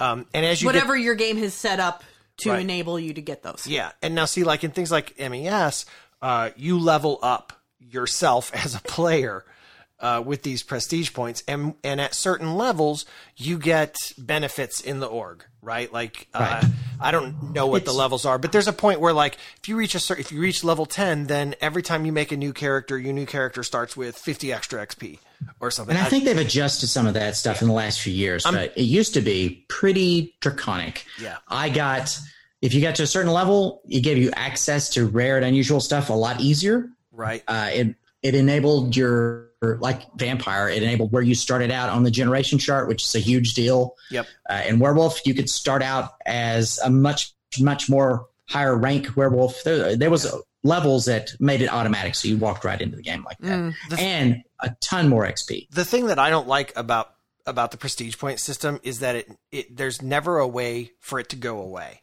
Right? You Okay. only you only go up or you used to only be able to go up. And so for me, I like it when it's more like in a mush where they're like cookies. Yeah, so in a mush, you can the not so much the staff, but the players award each other cookies at, after a scene. Hey, good good scene, Jason. I'm gonna plus cookie you, and then you get a cookie, and you get you know, eventually you you look at your sheet and you're like, "Oh, look, I have 75 cookies." And a lot of games will have a chart where you can spend those cookies on things. Is it mostly XP or are there other stuff too? No, it's not actually usually it's not XP. It's like the ability to play a rare and unusual. The Okay. um I know like in A and W you I don't remember what the number is, but you spend your your cookies and you get a blue potion. It's the And only blue potion. and the blue potion Is is is magic. Okay. So cool. if you if you chug the blue potion in a scene, you something magical happens. I've Like seen this. other games where if you where you could cash cookies in for uh, personal plots, Yeah. right? I'm not opposed to that. I- yeah. back when I was playing Bofferlarps, the the biggest things people do is you could use it to buy more XP. Uh, Though there were limits, of course. Uh, you could get it. You could say, "Hey, I'd like access to this in-game thing," and they'll be like, "Well, okay, X number of brownie, X number of goblin, whatever. You you can do it." Uh, like sort of similar to rare and unusual. And sometimes when people were starting a new character, they would allow them to start with more XP based on having spent so many of these points. Um, though the biggest thing that a lot of us used them for was if I had a certain number of them, I could cash them in to go to the next game for half price. Yeah. Right. Yeah, and I think that's the big thing is for me like I don't like in MES where where prestige points since they stay, they kind of become a gatekeeping Yes, element. That's a problem. And I prefer where it's more like an economy, where So- you can cash them in. And so, so like, yeah, if you play for, if you play that character for five years straight, then maybe you can, you know, you've earned a bunch of prestige and you can cash it in so that your next character starts with a little more experience points on it. But then if that character dies in a month and you're, you're out of prestige points, then your next character starts at level one. You know what I mean? Like, Wait. I, it's gotta, it's gotta be So, an economy. Is that what you want to do for the Gunbelt? If Mark? there, if there are player rewards like that at all, yeah. well, I, we're building them now. What do you want to do? what, do, what do you want to do? So, uh, a lot of a lot of people really like prestige points, and a lot, and I happen to be one of the people that like I dislike them. I don't like them at all. I will say that I don't mind ones that you can spend. I think it's problematic if you can use real money to get them. Uh, not like as in because most places don't let you just give them a hundred bucks and you get bonus points.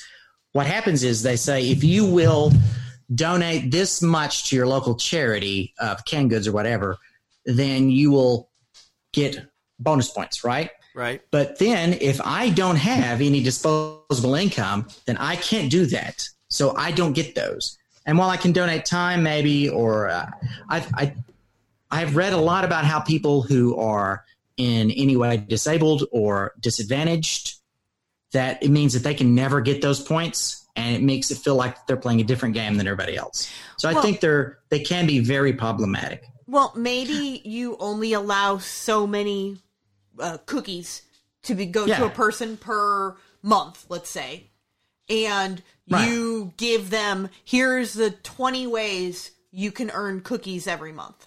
But you Right. cannot earn more than five. But you cannot earn more than five, and make sure that half of those are things you know people can do on their computer. People can Right. do, you know, like Or make- clean up site. right, right. But I'm that they saying can do like, at game. but I also because I mean, but that's not fair to people. That's true. That's not not true. necessarily. Yeah, I get off- it. You know, so like just make sure that some of that some of the stuff is is you know bring pop to game. Well, if you don't have money, you can't do that. But if you do, you can.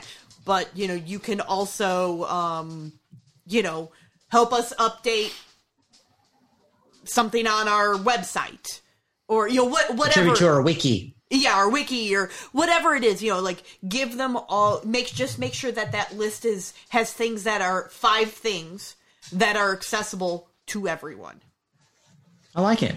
Ultimately, my dilemma is it all just feels gatekeepery.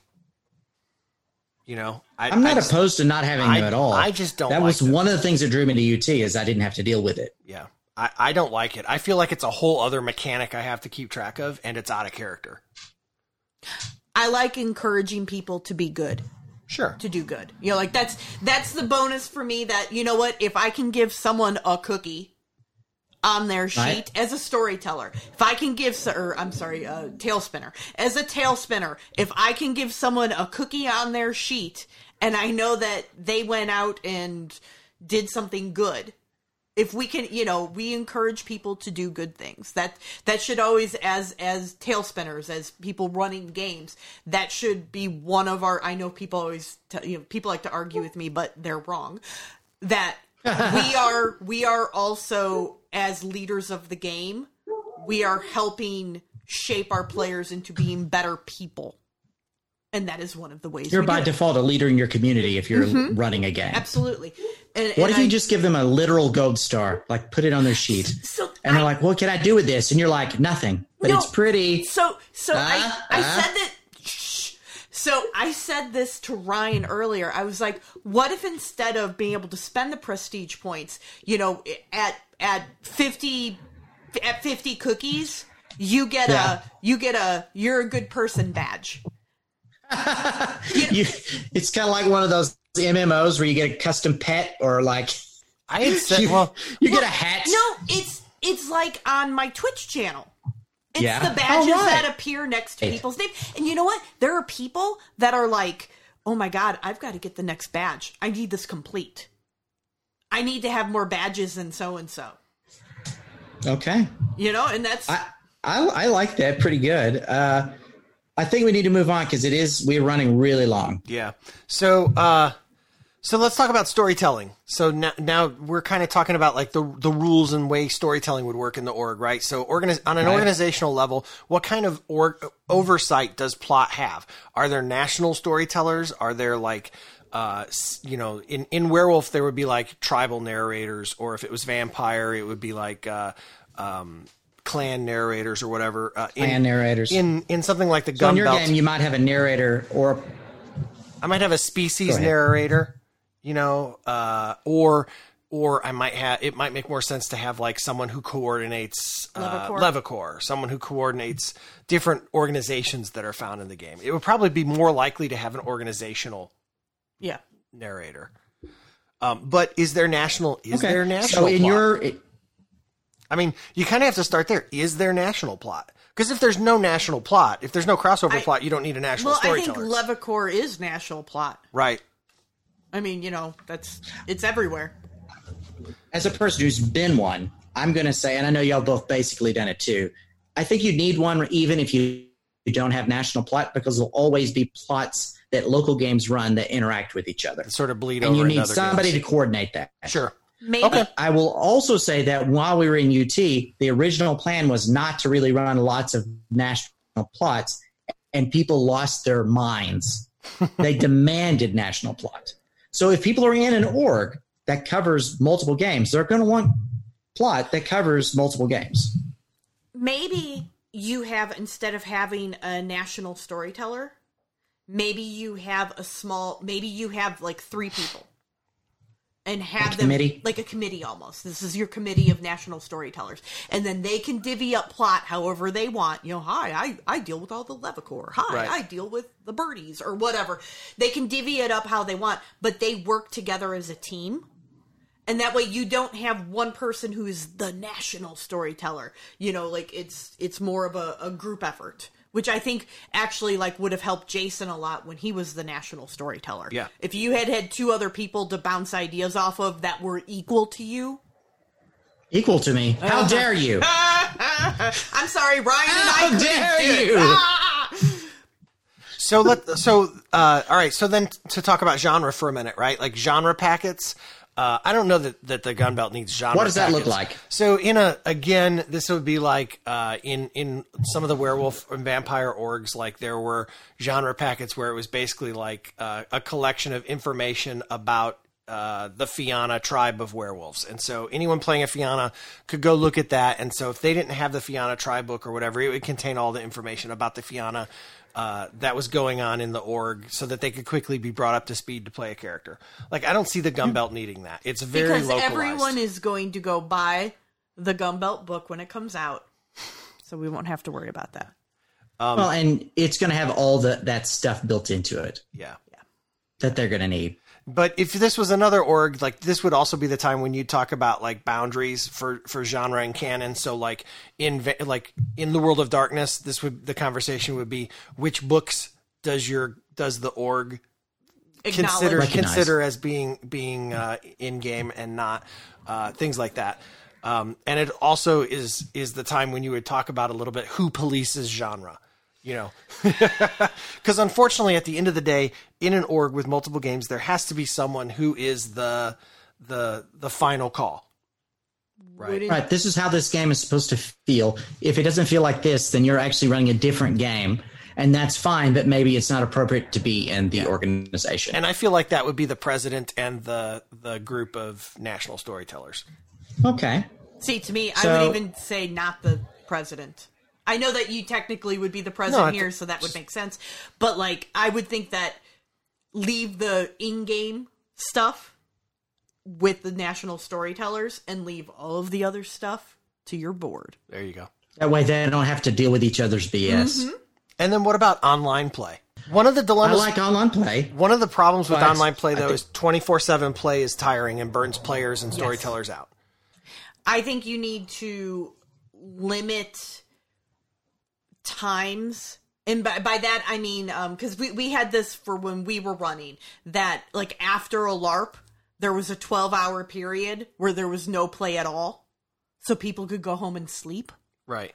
and not get bombarded in the morning Yeah. um, with craziness. I think that's important. and, and I think that um, you know, I d- you can't tell people you can't have personal role play outside of this time. You, 'Cause they- you can't, yeah. you can't police that. but one of the one of the To be dilem- fair, that is a rule in uh, Dystopia Rising. yeah.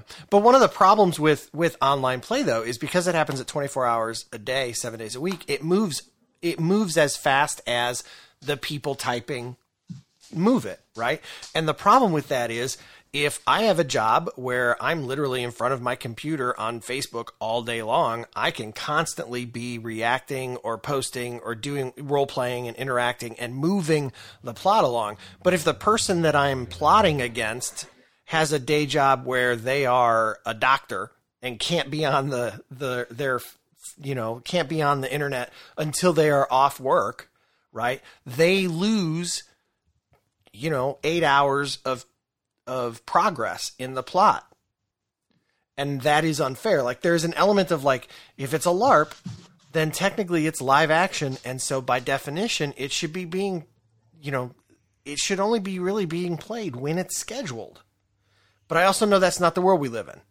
It's not realistic. I, I think that I, I completely understand where you're coming from. I also will say that m- many of the best scenes I've been in have been run over chat or Facebook or something like that. I- I Because agree. it I'm- allowed I'm- me to interact with people I can't normally interact with. where I'm trying to get with this I, thought, I guess, is just this idea that um, some people this is a hobby for, and they only want to play from 7 p.m. until midnight, you know, every other week. And they shouldn't be penalized And for that. they should not be penalized because other players want to play 24 hours a day, seven days a week. okay, well, you, but yeah, but you can't be like you can't do anything because Bob doesn't want to do anything else than the bare minimum. I agree.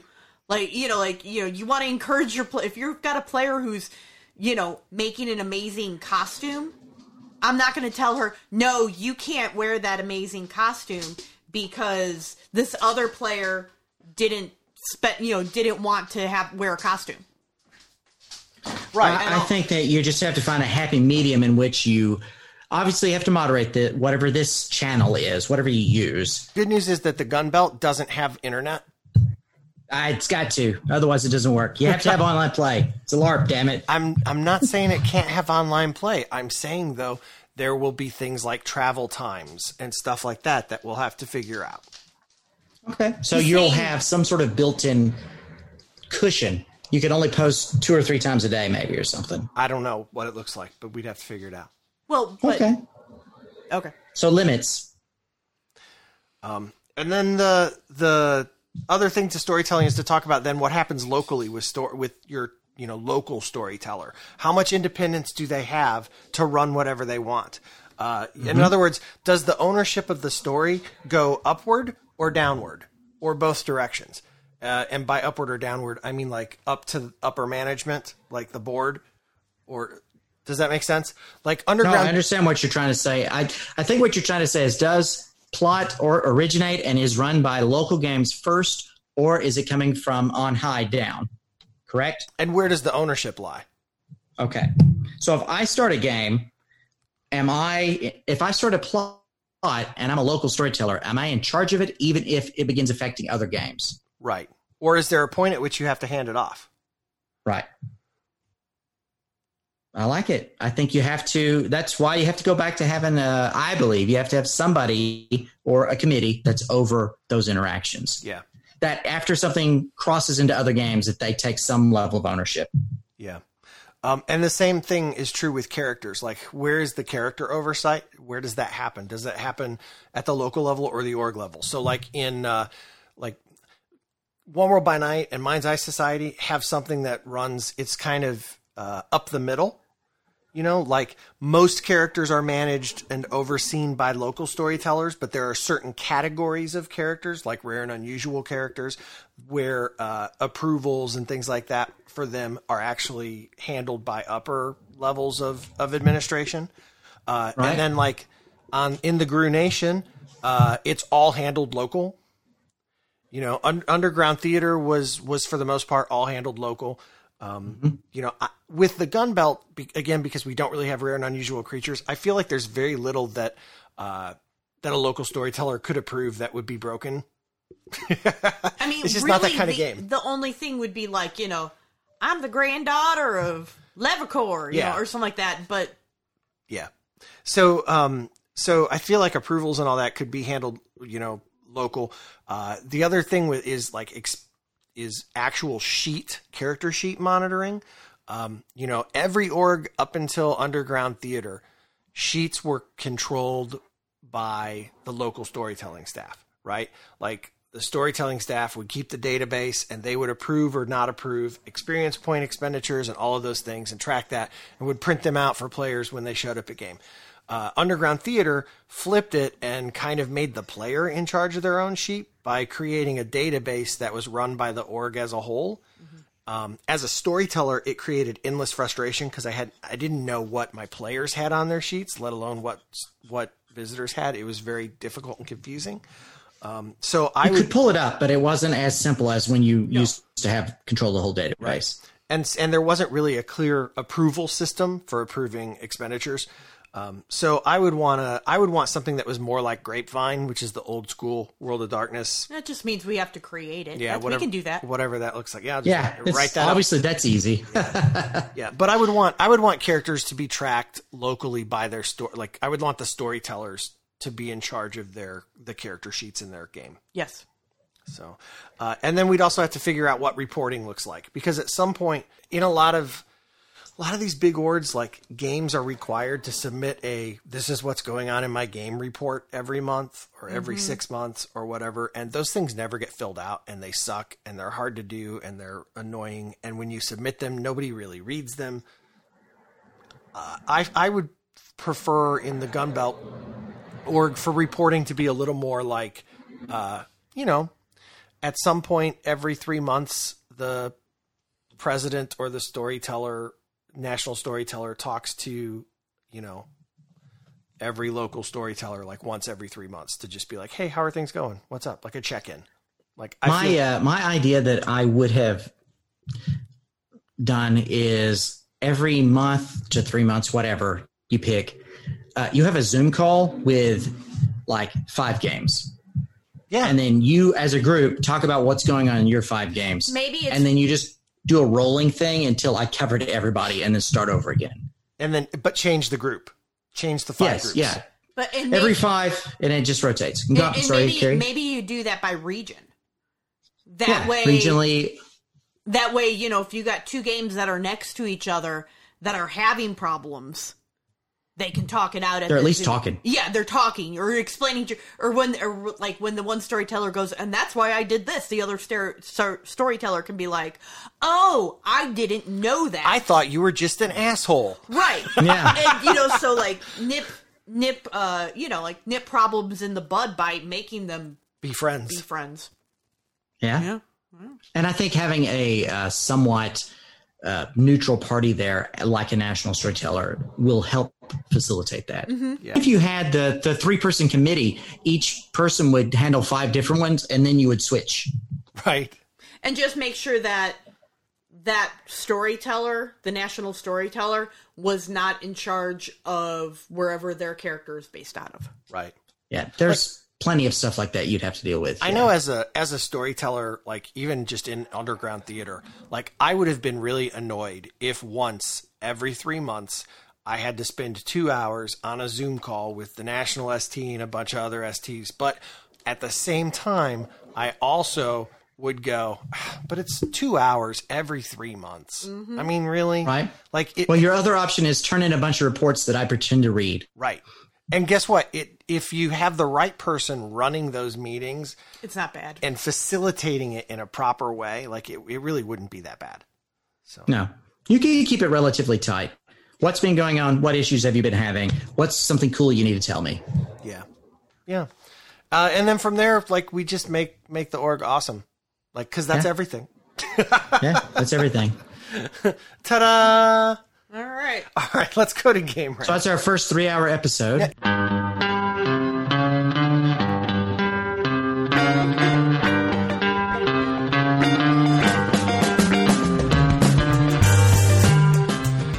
Welcome to game wrap. That was a lot. That was a lot. That was a mouthful. That was a lot. So the here's the here's the frustrating thing about this is I feel like it was two hours of really good stuff that really only applies to like two people in the whole world. but I don't. You know what? Maybe on the flip side, maybe there are some people who are kind of wondering why orgs work the way they work, and maybe that was insightful. I hope so. And, or you know, we lost half our listenership. or in a year when we're ready to actually do the gunbelt LARP. yeah. There we go. Who knows?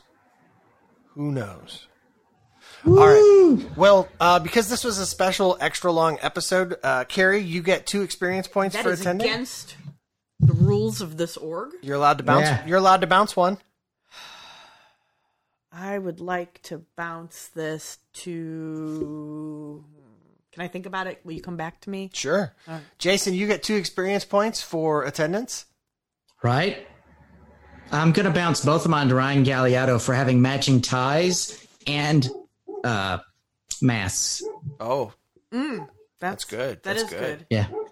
Um, I'm gonna bounce mine to Josh Heath because I didn't read the book I was supposed to read, so I'm not gonna be able to do the podcast. oh tomorrow. no. Well, you know what? He also deserves one for. Didn't he just go platinum in? Uh, it's not the DM's Guild. It's the Underground Story- Theater one, which not the Storytellers Underground the World of Darkness Storyteller Guild. Yes, Oh, yeah. which Yeah. sounds pretty awesome. Dear. Lord, you two. I'm giving an experience point to Jason's dog. That's not my dog. Well, whatever dog that is, they have participated. They in get a point for attendance. Podcast for They have been here a lot of the time. That there he goes. That's Dad's dog. Well, He's not stopping. He's not going to stop. Nope. good I've times. tried everything. everything. everything. All right, join us next week when we don't have a topic because we're not going to be here. Until next time, uh, I'm Ryan the curmudgeon, Carrie the legend was here, and Jason the favorite was here. Uh, remember, the only way to win at a role playing game is to have fun. Yay. The only way to win is to have fun with my friends.